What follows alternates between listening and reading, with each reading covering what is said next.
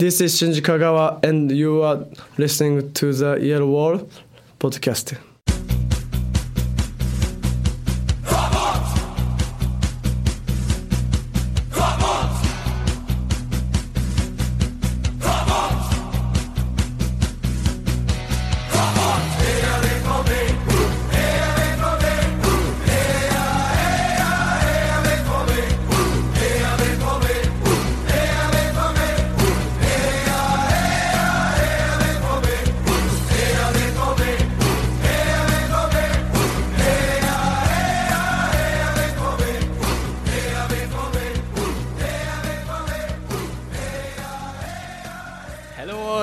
Welcome to episode 210 of the Yellow Wall Pod. My name is Stefan Butzko, your host for this, I guess, evening, for us two at least. Hello also to Matthias Suk. Hey Stefan, how's it going? It's going wonderful, it's perfect. We finally have this pesky Champions League fixture against Tottenham out of the way and can now be completely optimistic and get into the derby fever. Matthias, Borussia Dortmund did not gain momentum by winning on the Friday night in Stuttgart as they wanted to against former youth coach Hannes Wolf. But apart from that early mistake, it wasn't all too bad, right? Well, no, I mean, we got the scoreline prediction right, just unfortunately for the wrong team. And the first, actually, I mean, aside from that, I mean, that was just crap luck, you know? I mean, what do we say in German? Wenn du Scheiß am Fuß hast, hast du Scheiß am Fuß. You know, I mean, it's basically when anything that can go wrong will go wrong, you know, Murphy's Law in that aspect. But aside from that, the first half actually wasn't that bad. I thought, Dortmund played overall quite well. From a mentality standpoint, the first half was definitely better than some of the previous matches. There was nobody was lethargic and things like that. Second half, yeah, that was pretty bad. The second half, it was, some of the worst football I've seen from Dortmund under Bosz. Let me take that back. That was the worst football I have seen under Bosz. Not the worst football I've seen from Dortmund over the last few years, but definitely under Bosz. And it just... But all credit also goes to Stuttgart. I thought defensively they stood very well, very compact. Obviously, Hannes Wolf made some changes at halftime, or at least... I don't know what he said at halftime to change them, because in the second half, they were significantly more aggressive. Because in the first half, after they got that lucky goal... Yeah, I can explain it in a second. Okay. After that first goal, they were super passive. They let Dortmund kind of control the match. In the second half, they came out aggressive on the front foot, pressed hard. I think Timo Baumgartel, for me, was probably the best player on the pitch. I mean, the amount of times he just shut down Yarmolenko was impressive. And even 3 times in the second half. And even when Yarmolenko got around him, he got his positioning right quickly again. So Baumgartel, I wouldn't mind seeing him in Dortmund. But so I'm going to have to give a lot of credit to Stuttgart, because it was really how they came out in the second half, which turned that match around into their favor. And I'm not going to say caught Dortmund by surprise, but definitely put Dortmund so far on the back foot that they just couldn't get an answer. Yeah, I think it's very fair to say that in the second half, Stuttgart were closer to a third goal than Dortmund were ever to an equalizer. I mean, we had this one André Schürrle chance from an acute angle, which Sila then excellently saved with his foot, but otherwise I can't think of too many things. What was really interesting about this game, though, is how... Dortmund finally somewhat managed to, I don't even know if I want to say beat a man-marking scheme, because in the second half they did not. It was the exact opposite. But it was really great to see how Mario Götze was utilized, and also Shinji Kagawa to an extent, but more or less the entire build-up in the first half went through Jeremy Toljan and Mario Götze. who then basically turned around and found spaces, which after dropping very deep to more or less get the ball and be a passing option for Toljan, because Matthias Sammer for Eurosport, he explained it so well that I can't do any better job there. But basically what happened is that Insua, who was Stuttgart's left wing back, he didn't really push as far forward as he should have to really mark Toljan out of the game. So Toljan was actually the only player in the first half who was not man-marked or was a player who was open without any man orientation, if you wanted to put it like that. And Dortmund could utilize that, actually. Mario Götze dropped deeper on that right side and then, you know, managed to turn around and either find Yarmolenko, who then oftentimes dribbled and, early on beat Baumgartel as well still, while he still had the energy to do so, or André Schürrle. Even though we all know André Schürrle isn't, in his best form after just returning from injury. However, he showed a sort of dimension that we don't usually see with Aubameyang in the game, and that was his back to goal or movement with his back to the goal and actually dropping a little bit deeper and offering a passing option, which was something I really liked, and André Schürrle actually did well, at least in the first half. In the second half, it was just a barrage of bad touches, but this is maybe a little bit down to him not being in form. But for the time being, we saw that, a different striker could offer different options for Bosz and his system and make things a little bit easier.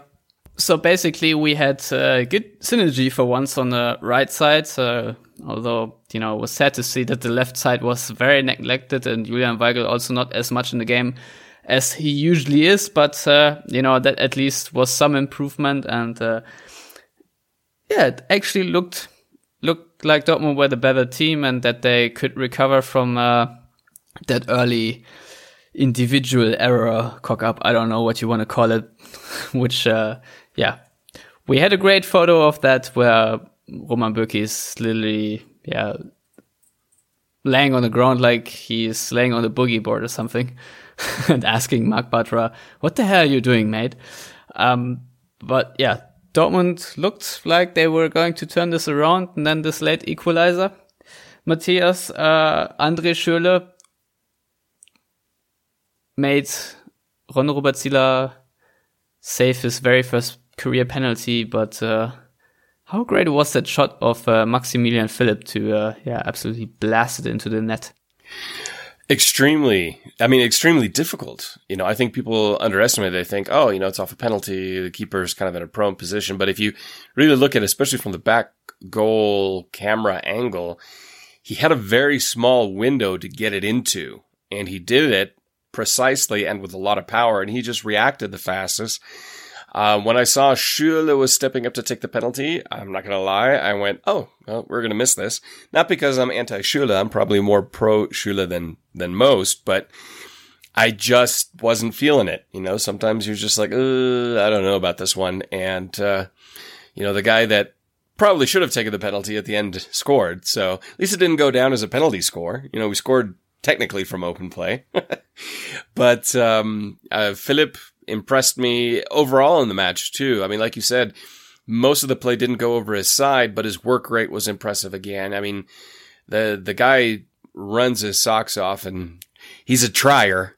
He tries real hard, but so does André Schürrle. It's just, in the second half, like we said, it didn't quite come off, but that goal epitomized what he is capable of. And I'd actually like to see him in the striker position a couple of times, to be honest. Yeah, why not, right? If Schürrle can do it, I'm sure Philipp can do it as well. And, where was I? Oh, yeah, there was this halftime, and I think most Borussia Dortmund fans were really feeling good about this, right? I think everyone more or less expected Dortmund to now turn this around going by how the first half overall went. The equalizer was more than deserved. And then the second half came about, and as you already said, Hannes Wolf made a change. Peter Bosz did not. And the consequence was that, as you've described it, one of the shittest Dortmund halves you ever saw. So, yeah, or at least in recent years or whatnot. Yeah, that was pretty atrocious. And basically what happened is that Hannes Wolf put Ensua a little bit more up front to, finally mark Toljan out of the game. And I think he also made a change with Brekalo, right? And basically Stuttgart then pressed Bartra and Sokratis, or rather Zagadou then, because Sokratis had to go off with a broken rib. So yeah, that more or less happened. That just Stuttgart became a little bit more aggressive and worked like a charm for them on the opposite. The change up in Dortmund's backline for the millionth time this season did not quite help, and thus Dortmund was completely stifled. Mario Götze not as influential anymore as he was in the first half, and also I would say Yarmolenko, who had an okay first half, or maybe even good. I don't know, because I'm always a bit frustrated that he's dribbling so many times on his right side when he can just play the pass into the center again, just a simple layoff, and to create so much space and momentum for you. And instead he just dribbled. So that's a little bit annoying in my view. But this is basically how the whole thing petered out in the end, because Peter Bosz did not adjust anything, I felt, and so it literally petered out. Matthias, what was so bad about the second half in your view? Well, I mean, there are a few things you talked about there. I mean, Hannes Wolf made some adjustments going into the second half. Peter Bosz didn't. Peter Bosz didn't have to. Hannes Wolf had to because of the momentum of the match. If Hannes Wolf hadn't have made the changes the way he did, Dortmund would have won the match. I'm completely convinced of that. What didn't help matters was, like you said, the Sokratis injury. I mean, that's one thing I think people tend to just overlook in their, especially the massive anti-Bosch people, who, in my opinion, aren't very level-headed overall. They overlook the fact that we've very rarely been able to field the same back four. This reminds me, I don't even remember what season it was. I think it was a club season. May have been the last season, where it was the same issue, where we almost never were able to field the same back four. And, you know, you always speak about automatisms going forward. I think it was also last season where I had like a chart of different back lines in front of me where I wrote down like 10 different or so after. Automatisms are important, but they are critical in defense, because these players need to understand each other. They need to know. I mean, you think about the best period in Dortmund's time was when you had Hummels and Subotic.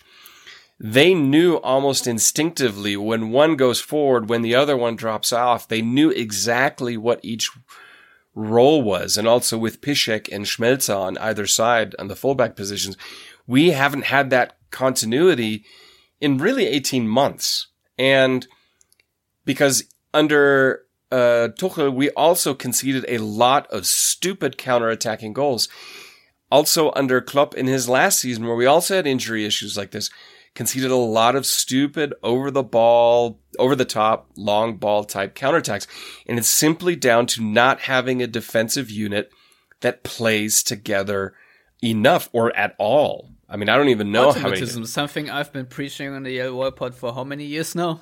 Well, yeah, but I mean, if you go to any coaching course, they will tell you, you know, because it's always asked, can you work out certain movements and stuff in an attacking sense? That's rather difficult. Defensively, absolutely. Absolutely. But if you never have the same back four, how are you ever going to get that continuity? It's just impossible. So let's not discount that. And I'm sure that is something that is kind of saving Peter Bosz. But right now is the fact that the injuries to the back line have just been, I mean, yeah, you know, when it rains, it pours kind of a thing. But then after that, I think you spoke of the bad touches of Schürrle. Yarmolenko in the second half kind of wasn't really existent. And I think that's down to they were just tired. You mentioned Schürrle, probably fitness issues led to it, and Yarmolenko has played a lot over the last few weeks.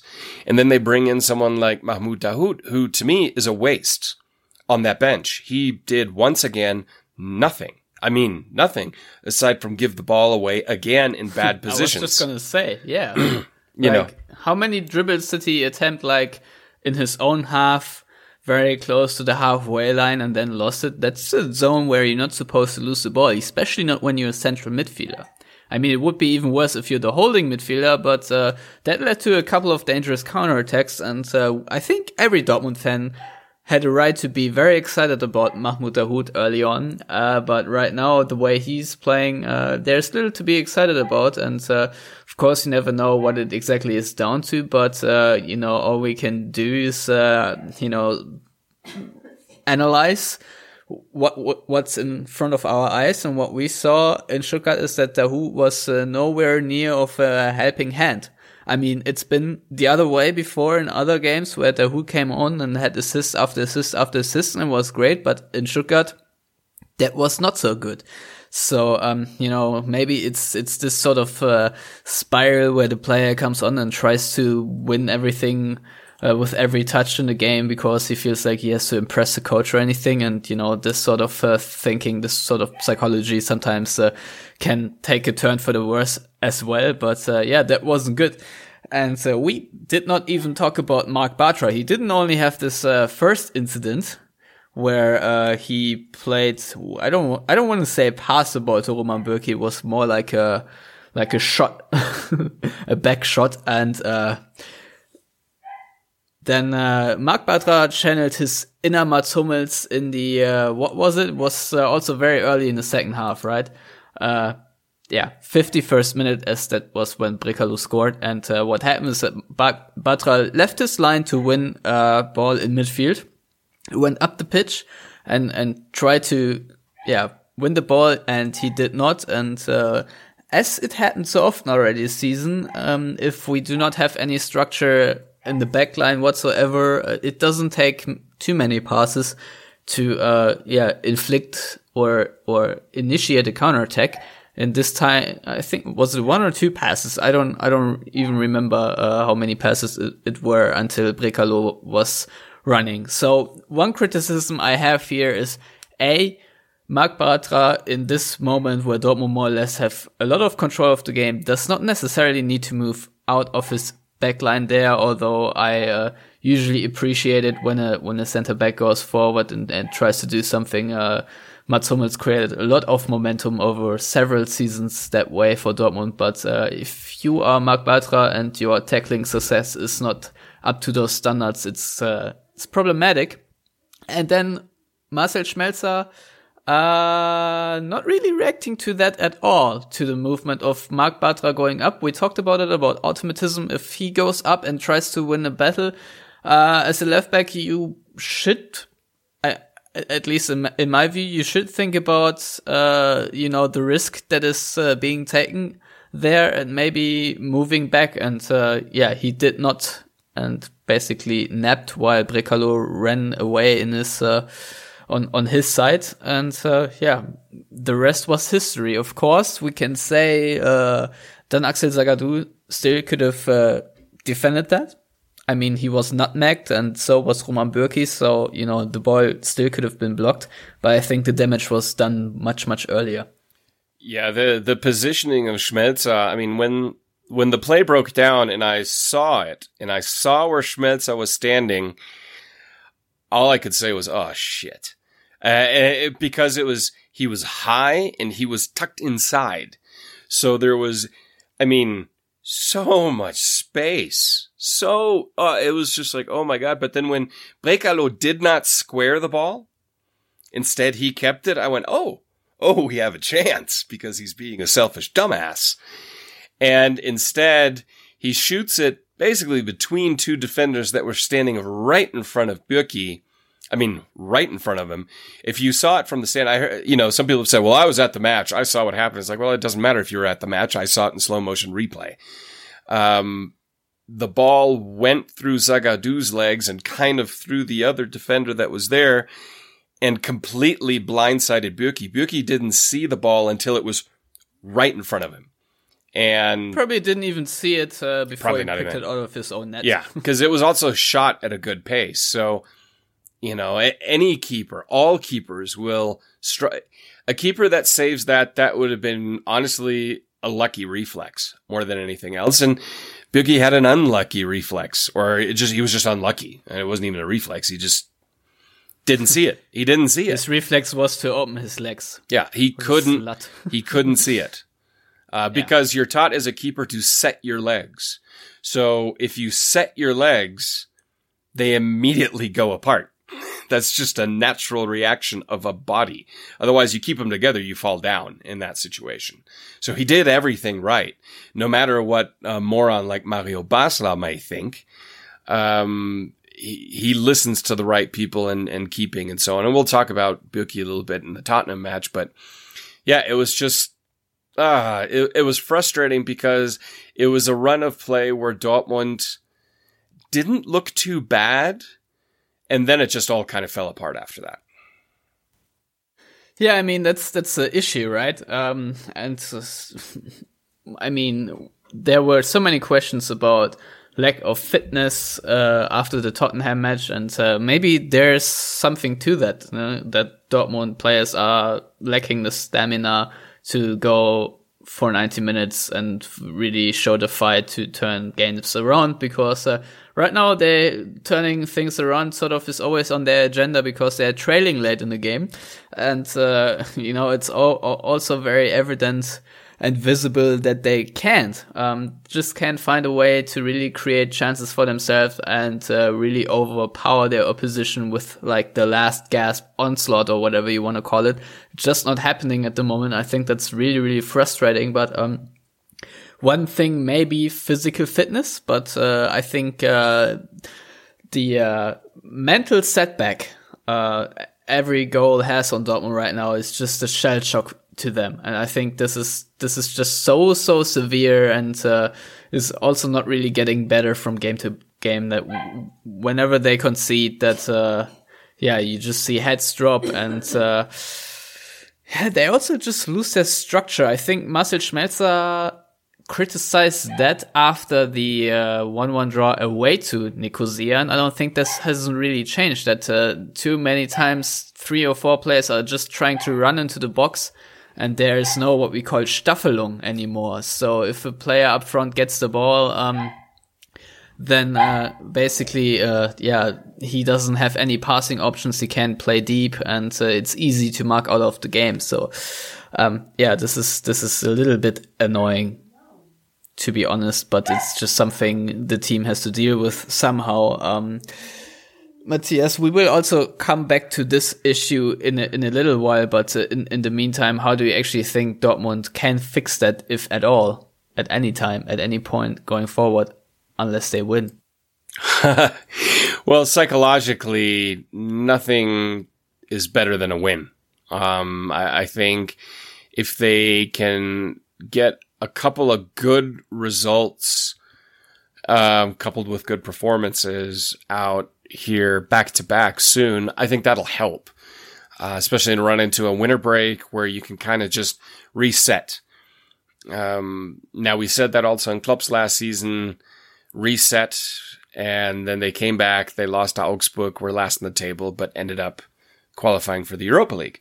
So there's still plenty of football left to be played. I think, you know, like I mentioned earlier, the big problem that Bosz right now has defensively is just everyone seems to be hurt, and he can't keep a fit squad. And that's not down to training or anything like that. That's just rotten luck at times. You know, I mean, you don't train or plan for someone that is big, strong Sokratis to break a rib in a match. And that's I think at the end of the day, that's one of the biggest issues Dortmund has, is just the lack of consistency in a back line, predominantly down to injuries, in my opinion. And he's going to have to be a little bit more creative even now in the next couple of weeks, which obviously, given what the next 2 fixtures are, it's not going to be the easiest. No, it really won't be. Yeah. If I look at my notes, the last thing I have written down was Stuttgart switched to a 5-4-1 headless chicken offense. Too many players run up front and build-up play dies. I think that I already more or less covered. Maybe one quick note to add is that it's rather frustrating to see how easily Julian Weigl is marked out of the game. Basically, you just have to man-mark the guy and he is completely inefficient. We talk about these pass matrices every now and then here on the show, and you could see, I think the account is 11 on Twitter, and you could just see how Kagawa and Weigl both were completely non-existent in Dortmund's build-up. I know Peter Bosz favors playing through his fullbacks and have his build-up play there, which is an okay idea. I just don't know if that's the best approach if your fullbacks are Piszczek, Toljan, Schmelzer, and Durm. That's just one note, but another criticism overall in this game maybe. One goes to his substitutions, because I do not understand why Rafael Guerreiro was brought on in the 83rd minute. I think against Tottenham we saw how much of a difference he can make with a little bit more time maybe. And the other criticism would go out to the, I don't know, DFL or DFB. I think it's DFL, the German Football League, who scheduled this game, because Dortmund just had a lot of players coming back from the international break still, even though a couple stayed home. That wasn't really helpful, because Jadon Sancho, for example, was not available. And sadly, Christian Pulisic also not in this game, or not available due to muscular problems, because I think with a Pulisic on later in the game or starting, this whole deal would have looked even a little bit better. So those are two criticisms I wanted to add before we maybe move on to the Tottenham game. Yeah, I'd probably add that, I remember when Dortmund would play Real Madrid and they had Xabi Alonso. You mark out Xabi Alonso, you shut down Real Madrid under Mourinho just because of the importance. That deep-lying six position that Weigl has is such a critical role in the Bosz system. The most seasons he was a manager where you could see it consistently was at Vitesse, and that was, really his key anchor point tactically. You mark that position out, it starts to get a little bit tricky, and I think that's the one criticism that I'll also leverage at the Bosz tactic, even though I'm a fan of it, is there are a couple of things that you can do tactically to nullify the positive effects of it. That's the one thing I'll say about Tuchel. Tuchel was on the fly, quicker to make those kinds of adjustments.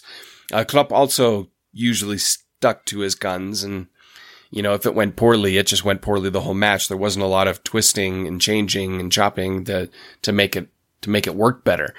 Tuchel was actually pretty good at that. Sometimes he overthought things, and then we really screwed the pooch. But overall, he had more tactical flexibility, and I think that's the one criticism of Bosz, that he may need to opt for maybe again trying a 6-6 approach versus a 8 or 10.5 or whatever you want to call it approach in his tactics, just to mix it up. Even if it's just for 20 minutes here or there, that can make a huge difference. Yeah, exactly. This is the one thing that I really, really missed, that there are zero to none in-game adjustments whatsoever. And if you've watched Borussia Dortmund under Thomas Tuchel, that was a really nice luxury. And we saw it in a couple of games between Dortmund and Bayern, between Tuchel and Pep Guardiola, where they basically changed tactics every 5 minutes, to exaggerate it a little bit, but those were great tactical games, even if Bayern came out ahead, but still, this is something we're right now not seeing at all. I mean, we talked about this in the podcast where we discussed the Bayern match where, were just two approaches and they stayed the same throughout 90 minutes. You know, that was unthinkable just a season ago, or two. So, yeah, I guess we can close the topic here. Dortmund could have ended up in seventh place in the table, but with Hoffenheim and Frankfurt just drawing 1-1 and Hannover getting absolutely smashed at Bremen, who just Werder Bremen doubled their goal scoring record of the season by scoring 4.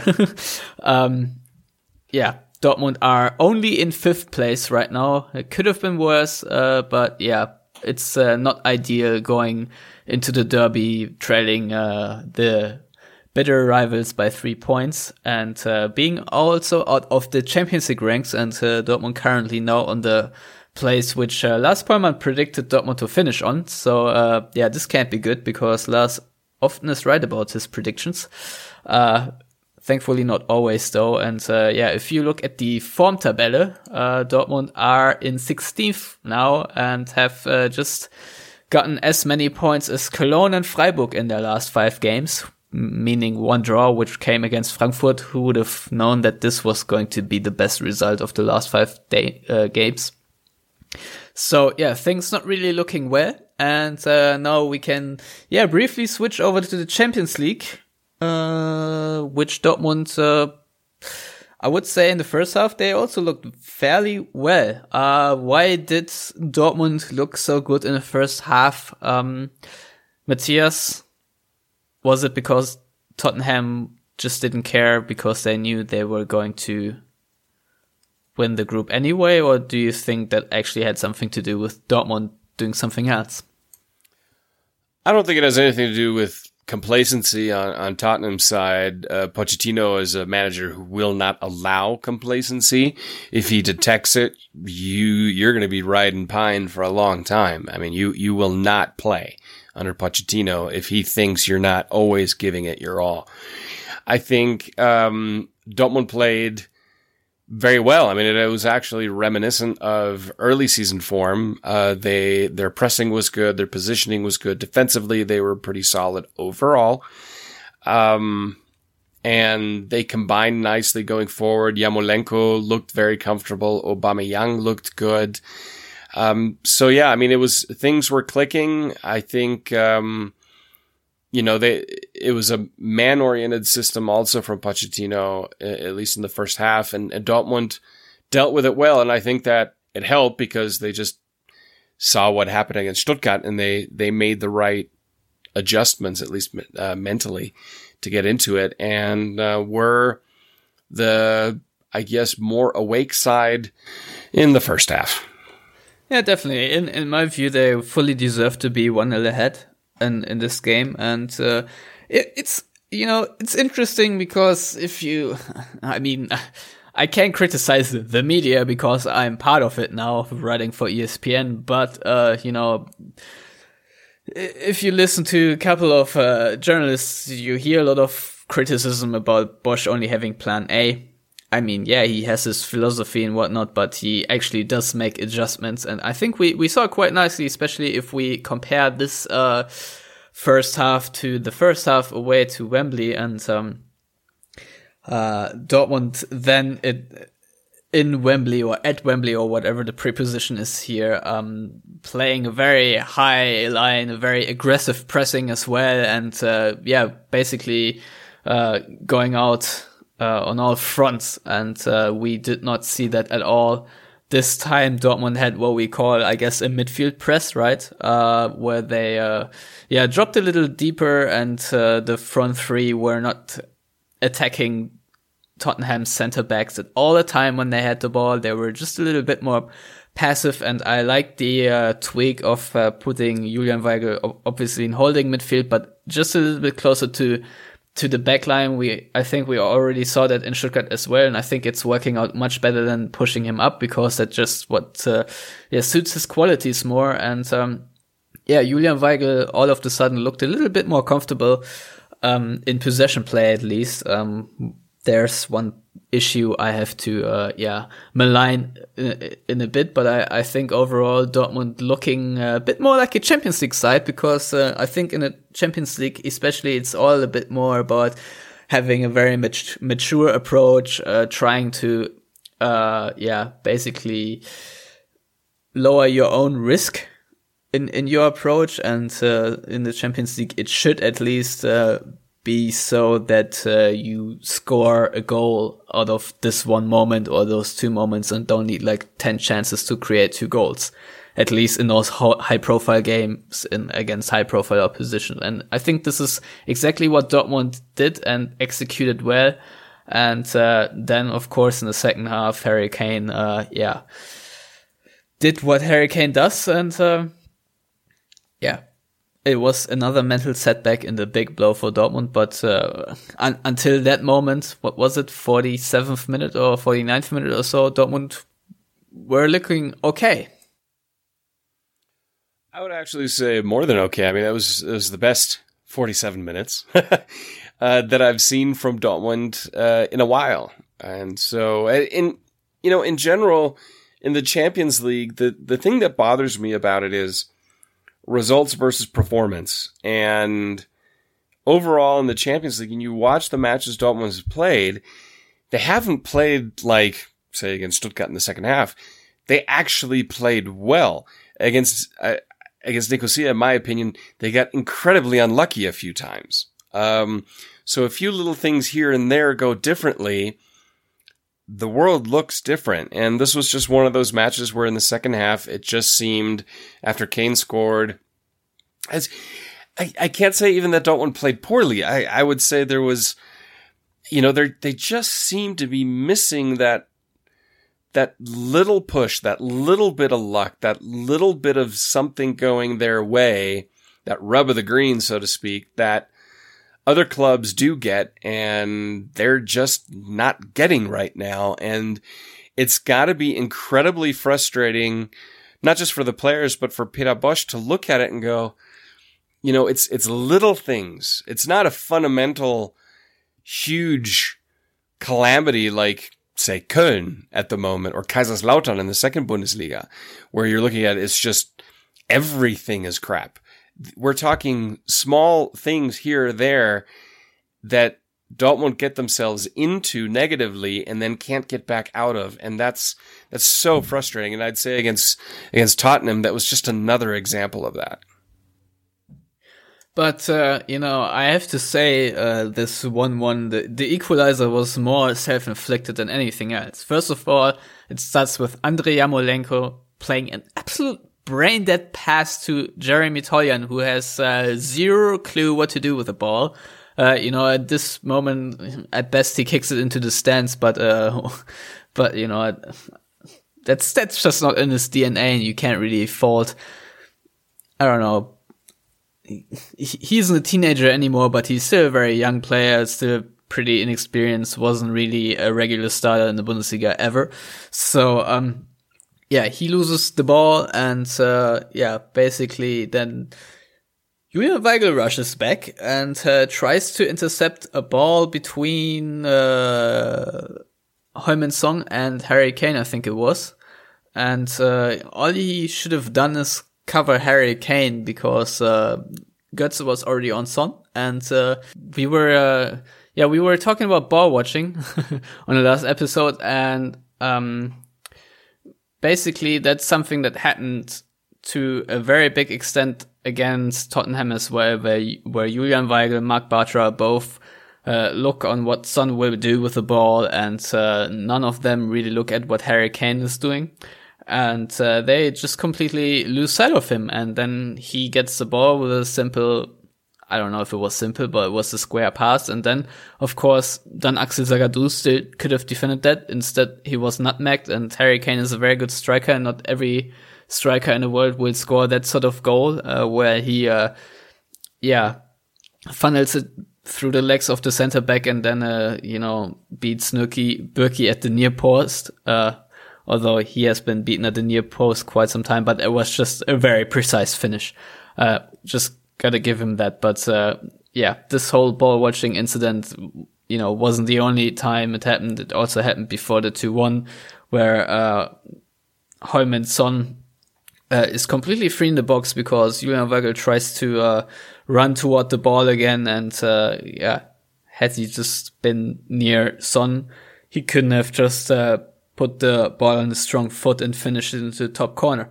You know, those are just little details that happen over and over and over again. And this is, I don't know, Matthias, how would you describe it? Individual taktische Fehler, just like individual tactical mistakes that yes, pretty much commit. And this is something that must be extremely frustrating for a coach. And I personally don't know how you can fix that, because a lot of those decisions that players make, and I hate to quote Christoph Daum of all people here on the show, but he once actually talked about the magnetism of the ball, and I think this is something Dortmund are sort of suffering from, that they are just, you know, looking what the player with the ball is doing and completely forgetting who of their opponents is making a run or who is free. And maybe this is the mental issue everyone is talking about, that everyone is just panicking and sort of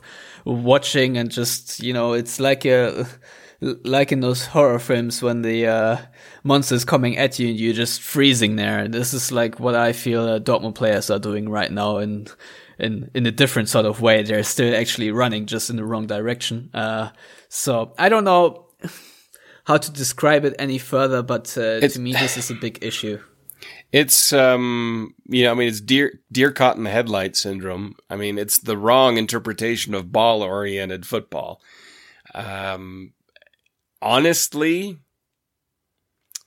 you're not going to get a turnaround with the players you have on your squad right now, because it was the same issue under Tuchel at times. Because the last season under Tuchel, won the Pokal, came in third, but there were a lot of bad matches. And I even think about his first season, where there were a lot of these players too. And, you know, just matches like against Pauk that were just horrible to watch. Or Köln last season. It was just... You have Bosz is playing with basically a lot of the same guys defensively that Tuchel had at his disposal. The only difference is you have a massively regressed Piszczek, massively, and then you have a lot of injuries on top of that. So, in my opinion, you are not going to solve that with this group of slightly above average defensive players. Yeah, if you want to change it, you're gonna have to sell your players and buy better ones and invest in defense. And I'm gonna, I hate bringing in American football into this.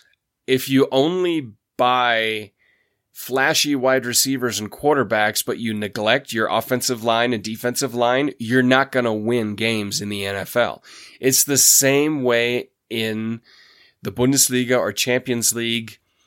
If you neglect that area, and I feel Dortmund has neglected that area for a good two seasons, at least in player recruitment. Losing Mats Hummels was a huge blow. Huge. That was, to me, we talked about Mislintat. Losing Hummels, to me, is the biggest blow Dortmund have suffered over the last 2-3 seasons, without a doubt. I mean, forget Lewandowski. Hummels is huge, and you can see it now because he made everybody around him that much better. And that's what you need to do. You need to get new players. Plain and simple. I'm not blaming Bosz. I'm blaming the fact that our defensive players, I think Piszczek is an intelligent defender. His legs are gone. His legs are just gone. And I'd say the same thing with Schmelzer. He's physically deteriorated because of injuries he's suffered. Now, he may turn it around second half of the season, but I don't know. But everybody else, no. They're above average Bundesliga players. And that's where Dortmund sit right now in the table, above average, not more. Yeah, I gotta say, Sokratis, when was the last time he was actually in form? And when was the last time he showed any sort of defensive intelligence. We all know he is great at tackling and getting in there and stuck in, or whatever you want to call it. But when it comes to, you know, clever positional play and whatnot, Sokratis is not maybe your guy. And Ömer Toprak so far has also a lot left to prove. So Toprak, I'm going to cut him some slack because he's suffered a lot of injuries, and he also had injuries at Leverkusen at the end. So I'll cut him a little bit of slack. I think the problem you have with Sokratis is you're dealing with the same thing you had with Subotic when Hummels was injured. Subotic felt like he had to do so much more. And granted, he was dealing with Felipe Santana next to him. So yes, you have to do a lot more. But when Subotic tried to do too much, like he tried to play the killer ball out of the back, which he can't, things got pretty squirrely pretty fast for Dortmund. I think Sokratis is trying too much. Basically like Weidenfeller's last season after the World Cup, where he tried to be Manuel Neuer all of a sudden and tried to add a new dimension to his game, and did not work out because he neglected his own strength. It's just the same. Correct. And Subotic, because he's a fighter, I will never criticize him for his heart, his desire, his work rate. I mean, the guy's a machine. But when he's a limited defender, and he's regressing to the Sokratis I knew and loved at Bremen right now, where when Dortmund bought him, I went, oh my God, him? He sucks. But he played really, really well because he had Hummels next to him. And now he's trying to do too much, and it's just not working. He's playing outside of the limitations he has. And so to me, it comes down to Zagadou isn't there yet. Bartra is having a bad season. He just is. Toprak is closer to a Sokratis than a Bartra. So, yeah, you've got some issues there. To me, will it be solved if you buy a couple of better players in the winter? I don't know. That's hard to say. It definitely can help. I'm not an advocate for a winter transfer, but I'm going to tell you right now, if Dortmund bring in a couple of two defenders, maybe even three, I'd be all for it at this point. I don't think you need a striker, a midfield player, a winger. I think those guys will be fine. If we get our defense sorted, the rest will follow. Yeah, I have to agree with you there. And, those issues, the mistakes they are making, they're not new. As you just said, they are really not new. So, it's all just being magnified right now, by the way how Peter Bosz wants to play football, which is probably not helping, but also injuries, lack of automatism, all that is more or less now just coming together. And I can only repeat myself in saying if Dortmund find a new fullbacks who have a little bit more of astute passing to them, but also can defend. I know it's one of the most complex positions in football right now, and they're not easy to find, which is why Dortmund are letting go of Mislintat, because he obviously can't do it. Maybe a bit of tongue-in-cheek here, but you know where I'm getting at. It's a problem, especially if your head coach wants to build the play from his fullbacks rather than his centre-backs, which is fair enough, but then you also need the material to do it, and at Ajax, Feldman more or less was and is the guy, but Dortmund don't have that type of player right now. So, general question, do you think a back three would help in that regard? Yes, 1,000 times yes. Because I think that's why we saw Tuchel pretty much just play with a back three, because he saw those issues. It's the same players. It's no different. He just didn't have Zagadou, and he didn't have Toprak, but he had Ginter. So, same issues. I would go to a back three, push the fullbacks up a little bit, and maybe try a system more akin to, say, that 3-4-3 type system that, say, Chelsea play under Conte, something like that, or even what Tottenham play. And I think you will get that defensive solidity, and you can push those wingbacks up a little bit more to play the way that maybe will help a little bit. But I don't know. I mean, I know Bosz has played with a back three in the past at Ajax, but the 4-3-3, I mean, that's his mantra. Yeah, but for what it's worth, I actually really liked Rafael Guerreiro on the left wing, and at times he actually slotted in to forming a back five, and it helped Dortmund a great deal because too many times Tottenham managed to, with their strikers, drag Toljan and Zagadou, I think it was, a little bit to the left side, Dortmund's left side, and leaving, I think it was Son more often than not on Dortmund's right side, more or less open. And the same happened, exactly the other way around, with then a player open who could attack Schmelzer, what they didn't do, but Marcel Schmelzer also way too often called out there in his positioning, just like he was at Stuttgart, and Tottenham just didn't take too many, didn't take advantage of that, but nevertheless that was also a problem for Dortmund in this game, and when Guerrero slotted in to a back five, Dortmund all of a sudden had that defensive width that they needed to cover the entire back line and not have one Tottenham attacker completely open, which we know all can inflict a lot of damage with just one long ball. And I think this can help going forward, but I of course don't know how often we will see that again. Anywho, if we talk about defensive solidity, Matthias, I'm afraid we can flip over to the Revier Derby, because in the last, 5 games or so, Dortmund scored 14 goals, just as many as Schalke.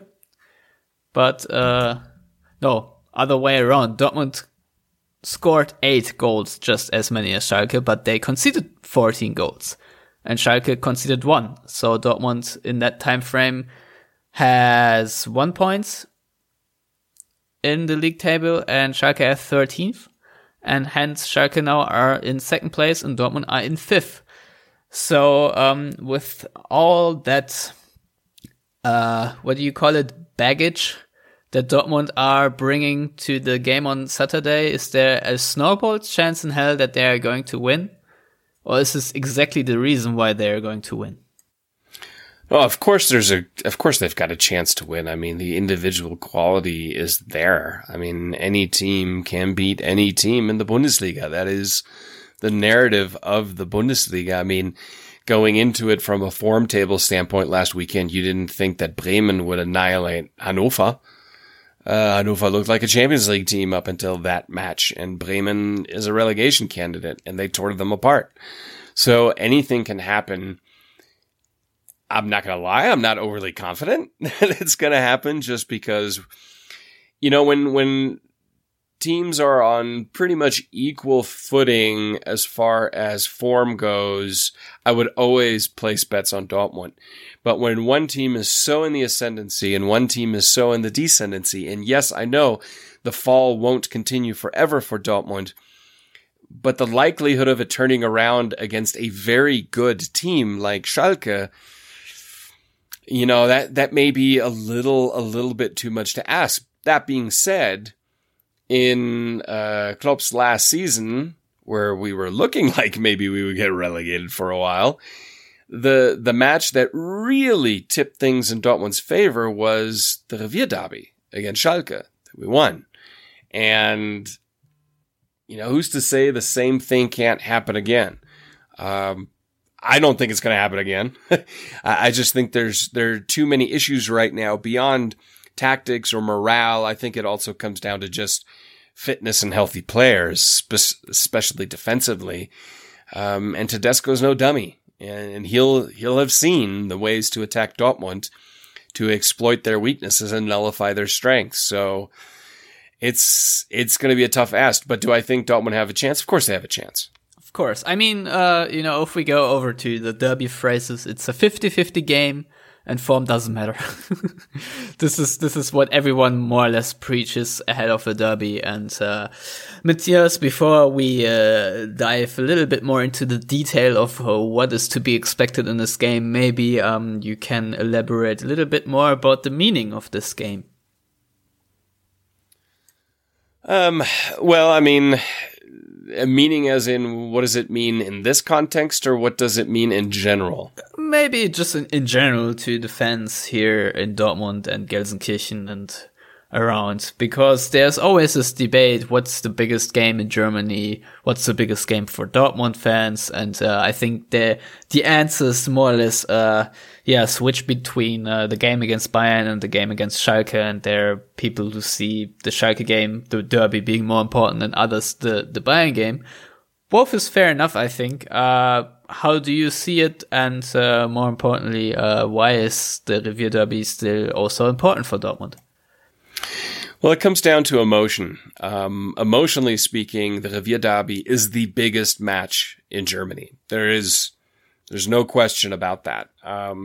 Is there a rivalry with Bayern? Yes, but Bayern have a rivalry pretty much with every club because everybody hates them.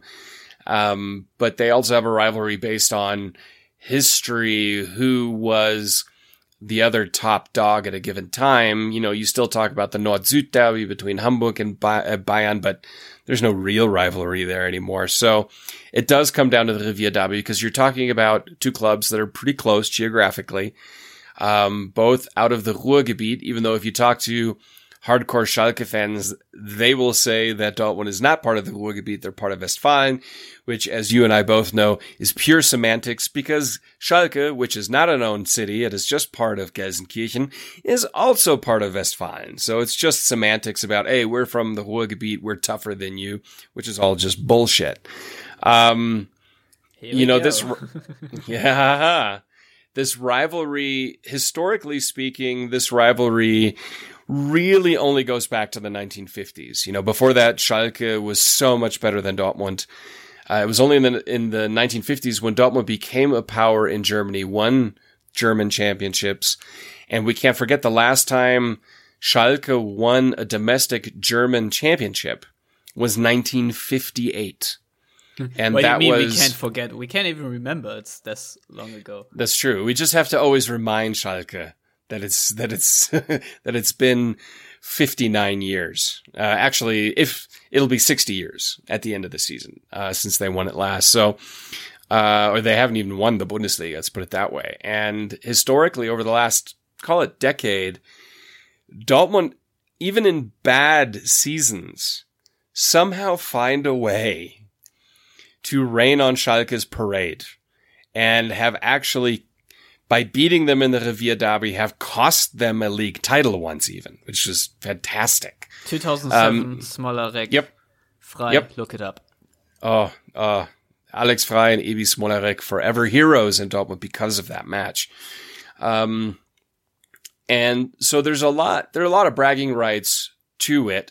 Dortmund tend to have more bragging rights because more bigger titles more recently. You know, obviously we've won the Bundesliga multiple times. They've never won it. The year they won the UEFA Cup, we won the frickin' Champions League, baby. They've won a few cups, but hey, we have two now in the meantime. So, you know, there is a massive Napoleonic complex around Schalke. And to put it for our American listeners, we have a lot of American listeners that are trying to understand what this is. It's not really Red Sox Yankees, even though there's a little bit of an aspect to that. It's so deep seated in Schalke that they so badly want to win. It's almost like, I'm going to compare it to the Philadelphia Eagles in the sense of such a passionate fan base. They haven't won crap in over 50 years. So with Schalke, it's kind of the same way. And this rivalry goes that deep just because Dortmund also is the more white collar town now versus, you know, blue collar. Schalke was coal mining, whereas Dortmund was steel and beer versus coal. Dortmund kind of rebuilt itself over the last 50 years, also through the insurance industry, tech industry, whereas Schalke, i.e. Gelsenkirchen, has just continued to decline. And so there's also a cultural aspect to it and a societal aspect to it that goes beyond just the football itself. Yes, that is very true. And I didn't really like the reference to the Eagles there, because the Eagles look mighty fine this year, and Schalke. That's okay. Hey, they'll still lose even if they get to the Super Bowl. Man, they lose. Yeah, that's what my wife is telling me too. So the Eagles forever the chokers, I guess. But yeah, for now, Zach Ertz, go ahead and score me all those fantasy points. Anywho, before we talk more about the Philadelphia Eagles tight end, it's time to talk about Domenico Tedesco and how he has turned the luck around for Schalke. And yes, we are not a Schalke podcast, as Lars Pollmann recently stated and noted. But I feel like finally somehow Schalke are turning things around to the better. And not only because they're in second place right now, but because Christian Heidel actually, started to reshape the infrastructure, modernize the training ground, stuff like that, things that make them an actual, or at least, bring them to the level of other top clubs, something where Schalke have been lacking extremely in decades. So this is one aspect. And of course, Domenico Tedesco has found a way to make Schalke a little bit more successful in a sporting sense. And it looks like it's going to be a consistent formula for at least this season. Of course, you never know how things are going to go with them in the long term, because Max Meyer is yet to extend his contract, and so is Leon Goretzka. And those, of course, are very pivotal to that club. But overall, it could have been worse for Schalke, and I think things are, as you said, a little bit on the ascent. So basically, Schalke, if you watch them, they're not the most spectacular team, right? But they have the second best defense in Germany, and that, I guess, counts for something in the Bundesliga. And this is where the focus has been on for most parts of the season for Schalke, that they apply usually a 3-5-2 system. And I don't know, they just try to minimize their own errors, try to be defensively compact, and try to pounce on the errors the opponents make, which is not really spectacular, but at least it's working out for them. Matthias, now, knowing how Schalke fans are, and you just mentioned this Napoleon complex, I'm very confident that as a Schalke coach, you cannot play this sort of style forever, because they at some point will expect spectacle. But of course, this, with more success and whatnot, can of course happen there. But for the time being, how do you expect Schalke to line up against Dortmund? Because I feel like they have the royal blue blueprint, and just do what other coaches in the Bundesliga have done so far, and be very efficient about their approach in the derby. And hence, I don't see too many advantages in Dortmund's favor right now. No, I mean, they'll be, like you said, they're not spectacular, but even under Huub Stevens, he always said, die Null muss stehen, the zero is a priority defensively. So they're used to defensive football, or unspectacular, workmanlike football, as they like to say. I like to call it boring, but what they have is they'll be very solid. They'll know, given that, they have a 3-5-2, but the wingers are more wing back, so they'll probably sit them more defensively and basically nullify any of the attacking strengths of Dortmund. Hit a long ball, run into the gap. I mean, it's going to be quite that simple. I don't think you're going to see amazing pass combinations to unlock Dortmund. I think it's going to be pretty straightforward football to attack Dortmund at this point, especially given the defensive frailties and the defensive injuries that we're facing right now. I don't see Tedesco on the same level as Tuchel. He's not really a tinkerer of tactics. He's played pretty much, I believe, the same tactic every single week. He's just refined it a little bit, but he doesn't tinker a lot. So maybe that could also be the shortcoming to go after him. I think that's the one thing about Stuttgart and Hannes Wolf. Hannes Wolf does tinker. Tedesco, I haven't seen that. Nagelsmann adapts. I haven't seen that really from Tedesco, because when in matches, even with him, when the opposition manager made slight adjustments, Schalke had issues. But we both know that Bosz isn't one to make massive adjustments to his system.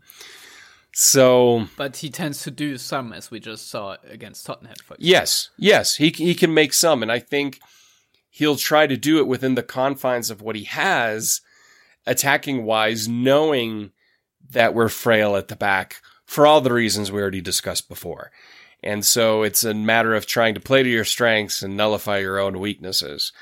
I think Schalke, their defensive solidity hurts us. Their unspectacular attack can be in our advantage, but they do have some guys that can really cause problems because they're a good side. You know, this isn't like essentially Frankfurt that's very defensively solid, and you know that's about it. There or Hertha in that regard. There's a lot more to Schalke than those sides. You know, I'm cautiously pessimistic. Yeah, well, the thing is that makes Schalke very good right now is their back three, I would say, with Naldo being an absolute stalwart there. I still have my doubts about Thilo Kehrer.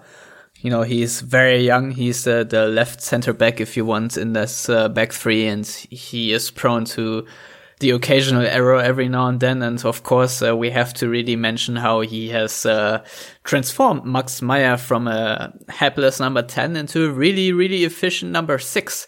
And I was watching parts of Schalke's Tunnel when over Hamburg. And, you know, again, not spectacular, aka boring, but Max Meyer was actually the sort of he actually won the tackle in midfield to which led to their penalty and the opener. And to me, it felt like from that moment on, as soon as Schalke went ahead, there was just no way back ever for Hamburg. I heard they hit the post at some point, but Max Meyer really impressed me in this game and already in games before, because he is not only very smart as a ball distributor, but also he is taking care in the defensive department. He has this sort of aggression, he's just a terrier right now, especially with that. Is it a buzz cut? Or is this just, I don't know. I don't know what you call it, but I have no idea. That doesn't really matter. I'm just trying to bring the point across that Max Meyer right now is many things that Julian Weigl isn't, and this for Dortmund could be very problematic going into this game. And I've peeked at what our opponents are doing right now and looked at the Schalke tactics blog Halbfeldflanke, and the guy who is making videos there explained very nicely how right now Schalke are more or less trying to have the back three and then form a pentagon up front, and every time the position holding midfielder gets the ball, they just basically, just tie the knot and, make spaces really, really tight for the holding midfielder. And we've seen quite well, because Leipzig have done similar things in Dortmund. This can be very problematic. So, once again, it's going to be a very big game for either Weigl or Şahin, whoever is playing in this one. And, should maybe make Bosz consider a second holding midfielder, the Doppelsechs, as you already alluded to, Matthias. So those are my 2 cents on the game from the Schalke side of things, because I think that Schalke, will exactly try to, approach this as I already described the Champions League approach, just be very risk averse and ruthless on the counterattack, and that they certainly are and are very efficient. So I have the hunch that Dortmund will huff and puff and Schalke then very calmly score the goals and, take home a boring or scrappy 2-0 win or something. But Matthias, you are here now to convince me otherwise, even though you said you were cautiously pessimistic. Yes, I completely disagree with your scoreline prediction. I think Schalke will win 2-1. I have nothing to say, but I actually no, wanted to seriousness. Have you? Yeah, that for once too, but no. Oh, for once. Yeah, no. All kidding aside, I actually wanted you to come up with some arguments why Dortmund can actually win this game and maybe how. Well, they can win the game by focusing in defense and paying the hell attention to what's going on and not just watch the ball.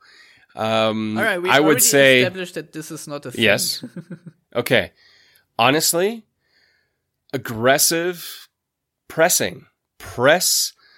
If you have your front three and then maybe throw in, you know, your Götze type position to aggressively press Schalke early and often, and you press as a whole team significantly, like they did at the beginning of the season, I think you can get what you want, and that's to disrupt them enough, because Max Meyer, yeah, he's playing well. He's also extremely moody and extremely streaky.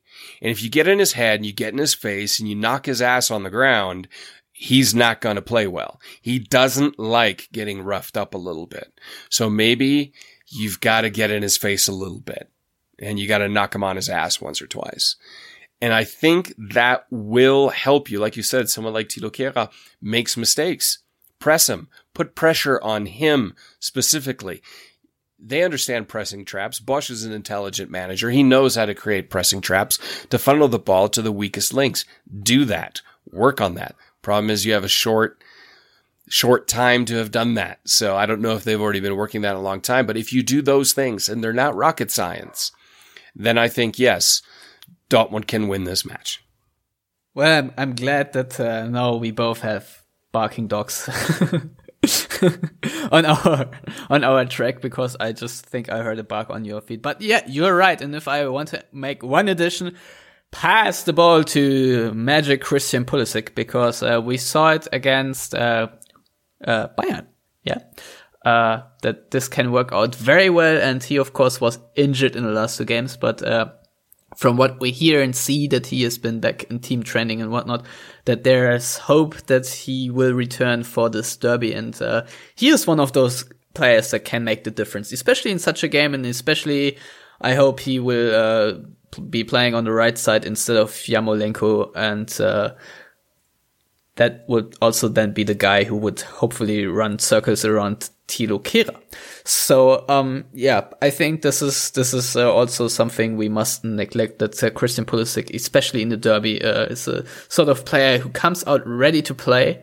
And yeah, if this whole thing goes well, then Dortmund can maybe change things around. And as I said at the beginning of the show, there was something I wanted to talk about, and there was a statement by Peter Bosz at the news conference yesterday after the Tottenham match, where he basically said, asked how to fix the lack of confidence in this team, that maybe the derby will come around at the right time.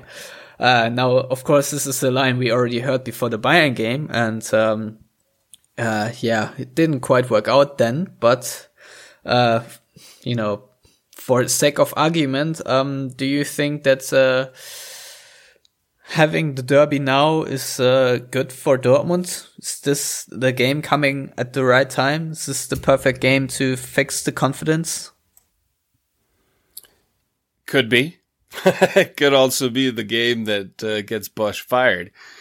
No, I think he was right with what he said against Bayern, and overall Dortmund didn't play horribly. They just didn't get the result they needed.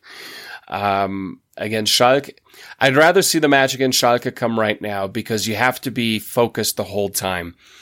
Against, say, Bremen or Mainz, which obviously comes after the Leverkusen match, there's still that chance of complacency, because you're just so much better than your opposition, talent-wise. And that can bite you in the ass. So honestly, at the end of the day, there are no easy matches in the Bundesliga. Any team is capable of hitting you on the counter, which is obviously one of the weaknesses for Dortmund currently. And any team tries to beat Dortmund because they're Dortmund. Yes. Exactly. It's not like against Bayern where, 80% of the teams already give up before they start playing. Dortmund, they're like, hey, if we get a little bit lucky, maybe we can do something here. And they're more up for it. So I think, no, it's perfect. The pressure's going to be on. The fans are going to be on. If not now, then when? And it could be really I think it will be basically the catalyst for the rest of the season. If it goes horribly wrong, you'll limp into the winter break. I don't know if Bosz will get sacked. I hope a lot of players do, because I give them 90% of the fault. But if it turns around, they play well and they get that luck and that result, well, then it can snowball from there on, because Leverkusen aren't perfect. Mainz and Bremen are beatable. Hoffenheim has shown a lot of weaknesses over the last couple of months. So this could really be the one to get a positive run into the winter break that you desperately need. So basically it's now or never. And so, yeah, maybe to briefly touch on that question, I guess, that the elephant in the room, I think Dirk Krampe of Ruhrnachrichten actually asked yesterday Peter Bosz personally whether he thinks if this game will decide his fate. And yeah, he more or less said that he doesn't really think so, but he is definitely feeling the pressure. And I'm not sure what the consequences will be. I mean, on the next day, Dortmund will have their members' assembly, and then afterwards the Jahreshauptversammlung, what do you call it? Is it the General Assembly? I don't know. German doesn't always perfectly translate to English, but yeah, basically. Basically. So yeah, this is maybe not the best scheduling, of course. They scheduled the two events before they knew they were going to play against Schalke at the weekend, and definitely before they were knowing that Dortmund were absolutely terrible at this point. Although maybe you could have anticipated that because it was going to be in fall. So, but no, in all honesty, I think that Hans-Joachim Watzke, who is also a very emotional guy, will get a very good feel of how, how the atmosphere is at that members' assembly, I think. And, if Dortmund lose to Schalke, I really do wonder the next morning, 11 a.m., how things go forward from there, because I honestly don't know. I've been asked, what was it, Amazon Prime Radio or something, from out of 1 to 10, how likely I find that they're gonna fire Bosz anytime soon, and I said 3, because right now I just don't see who else they're gonna bring in. I just don't see a contingency plan, and you just don't fire someone for the sake of firing if you don't have an alternative. You can do that when you're that last in the relegation zone, but I don't think you can do that if you're 5th in the table and just 1 point away from the promised land, the Champions League spots, and had so much trouble. And I don't know. I don't see who else Dortmund could bring in. You, Matthias, now have the opportunity to answer that question for yourself and let us all know. Well, I mean, I've made no bones about the fact that I like Peter Bosz. I like his style. I like his approach. I think he can be successful given time in Dortmund and given the right players. Does not have the right players. Tuchel last season did not have the right players, and they're the same group of players defensively that we have right now. We already talked about that. I think a loss to Schalke will not mean Peter Bosz is going to get sacked. I think a bad and humiliating loss will. I think if Dortmund go out there, lay an egg, and just get crushed 4-5-0. Yeah, come on. Yeah, Schalke don't score that many goals. No, not even that's why it's not going to happen. I don't see them firing him. Given the form table right now at Nice, maybe Lucien Favre will be freed relatively soon, because they're going through a similar horrible run. At least they were. You can make the same argument about Peter Stöger, who was also on Dortmund's list of hiring coaches. Yeah, and we can see where things are going with Stöger and Köln right now, namely straight into the second Bundesliga. No hope. I'll put that right there. No, he shouldn't get sacked. Even if they limp into the winter break, it gives you a winter break to reassess, reevaluate, bring in new players, which they have to with or without him. You can't do it with this group of defensive players. And, you know, I think they'll treat him the same way Schalke treated Weinziel. Play it out through the season. You can't forget Schalke, when they lose their first 5 matches last season. They'll play it out to the end of the season, sit down, evaluate. If it just wasn't good enough, they'll let him go after the season, because that's when you make that break. Now, if it all completely falls to pieces, of course, you got to do something. But sacking him right now, that's stupid. That's a stupid thing to think and say. All right. I would agree. I don't know. First of all, I also don't like all the Peter Bosz hate right now, and it's always easy to find a scapegoat. And I don't know. We'll see. Maybe I change my mind on that at some point in the season. But for now, I would hold on to him, even if it's just for the sake of not having a better alternative. And before we give our final derby predictions, there's one last point on my sheet, and that reads Tönnies jinx. What's that all about, Matthias? Well, Clemens Tönnies, the boss as Schalke, historically, I was expecting Butcher instead of the butcher of Gelsenkirchen. Makes him sound like a serial killer or a warm criminal. Just Butcher Schalke for most of his. Yes, well, honestly, who hasn't? But he's known for saying things prematurely. It was a few seasons ago. He predicted Bundesliga titles, and well, we all know that hasn't happened in 60 years. And he made the comment in an interview, I forget with whom, but in an interview he said that, you know, mid to long-term goal is to clear. So, let me phrase that. Right now, they are above Dortmund. Yes, you are. Thank you. You can read a table. Congratulations.